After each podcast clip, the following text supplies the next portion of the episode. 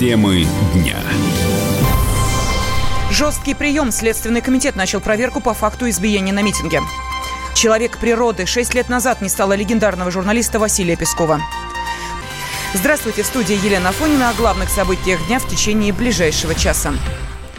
МВД организовала служебную проверку по факту применения силы к девушке во время задержания на несогласованной акции в Москве.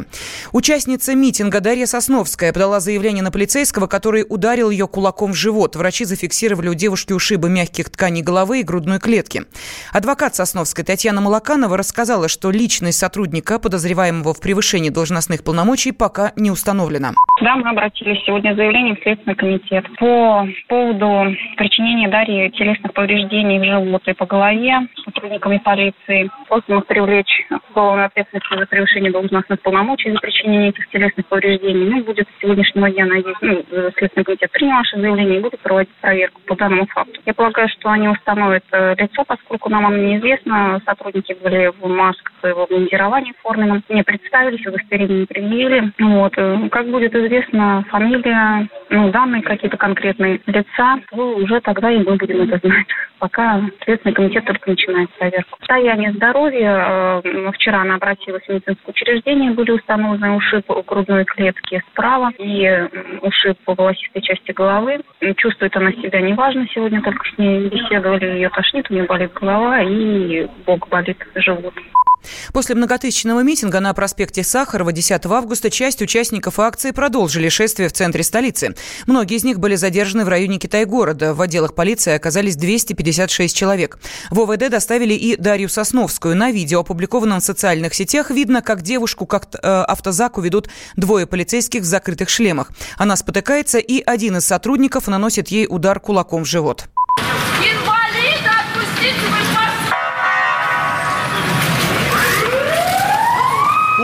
ж, нифига себе ударил девушку, какой герой!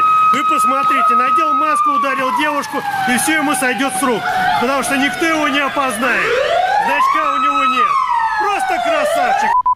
Проект «База» обратился к руководству московского МВД с просьбой проверить информацию о причастности к преступлению одного из полицейских. По версии журналистов, они установили личность сотрудника, который ударил Дарью Сосновскую. Опубликованы данные его месте службы, имя и фамилия. Официального ответа от МВД пока нет. Многие вступили за пострадавшую. Глава международной правозащитной организации «Агора» Павел Чиков объявил награду за информацию о полицейском. Он готов заплатить 100 тысяч рублей. К поискам также подключился артист Егор Крид. На своей странице социальной сети он написал, что хочет установить личность сотрудника. Певец Сергей Лазарев назвал полицейского, цитата, «не человеком при исполнении». В конце июля волонтеры потребовали, чтобы у полицейских и росгвардейцев на форме были крупные номера для их идентификации. Соответствующая петиция набрала больше 100 тысяч подписей. Уровнем зарплат недовольны почти 40% россиян. Это данные опроса, проведенные фондом «Общественное мнение». Своим доходом удовлетворены только 13% респондентов. 34% уверены, их доход не соответствует объему и сложности выполняемых ими задач. В несоответствии заработка россияне обвинили правительство и работодателей. Проректор Академии труда и социальных отношений Александр Сафонов уверен, одна из причин низких зарплат в России – уровень производительности труда недостаточно высок.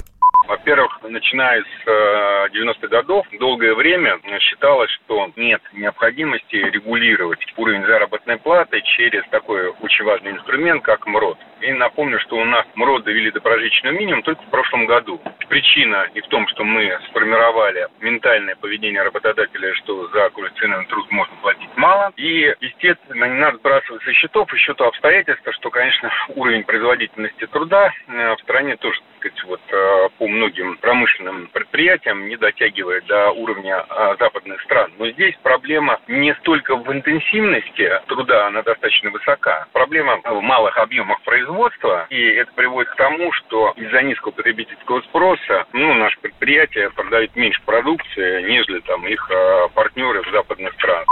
Доходы населения не растут уже давно, и в ближайшем будущем улучшений ждать не стоит, считает экономист Денис Ракша вряд ли когда-то подавляющее большинство, сколько бы они ни получали, заявят, что они довольны тем уровнем зарплат или доходов, которые у них есть. В то же время мы, конечно, понимаем, что доходы населения не растут уже очень долго, и в ближайшем будущем ничего не изменится. Рост зарплат и рост доходов практически всегда и везде происходит, когда растет экономика. Экономика практически всегда и везде растет, когда растут инвестиции. Работодатель должен вложить деньги. Если это государство работодатель, то государство должно вложить деньги создание и модернизацию новых рабочих мест. От этого увеличивается объем производства, от этого растут зарплаты, от этого повышаются доходы. Но нам в ближайшем будущем это не грозит.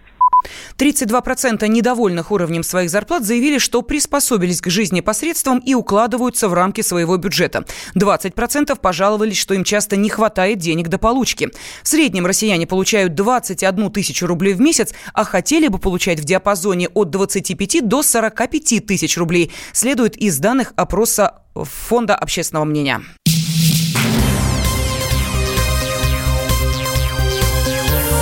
Темы дня студии Елена Фонина. 12 августа. День памяти легендарного журналиста «Комсомольской правды» Василия Пескова. Многие десятилетия Василий Михайлович распахивал перед читателями комсомолки свое чистое окно в природу. Кстати, он бессменно вел эту рубрику действительно десятки лет. Это рекорд. Он до сих пор остается в книге рекордов Гиннесса. Ну а с нами в студии корреспондент «Комсомольской правды», близкий друг Василия Михайловича Александр Гамов. Александр Петрович, я приветствую вас. Здравствуйте. А, всем привет. Но близкий друг, э, это слишком громко сказано. Я думаю, что так, такими близкими близкими друзьями у него были миллионы читателей. Ну, а как вот э, эти годы живет э, «Комсомольская правда» без Василия Пескова? Лен, знаешь, вот когда его не стало, у меня вот первый вопрос был, вот передо мной как- как-то вот висел в воздухе в нашем э, траурном коридоре, а как без Пескова, а куда пойдет комсомолка, а какой она будет, но оказалось, что Песков – это это орден, это заряд, это традиция. Вот его душа, по, по, частичка его душа, души остается в каждом, может быть, из журналистов, который здесь работает. Э, и а, не позволяет расслабиться, не позволяет его забыть. То есть он, он присутствует, он живет, он работает с нами, в нас. А в чем уникальность его таланта? Ну, мне кажется, вот главное все-таки, вот как я понял Пескова еще в детстве, это то, что вот он не, не отделяет природу от человека, а человека от природы. И именно вот э, почему его были такие задушевные и э, материалы газетные или просто вот разговоры, вот с ним поговоришь, посидишь хотя бы там 2-3 минутки. Именно вот поэтому, потому что он был сам, э, ну как вот говорили от сахи, он был от травы, от леса, от ветра, от грибов, от ягод, от животных, от птиц, ну я не знаю.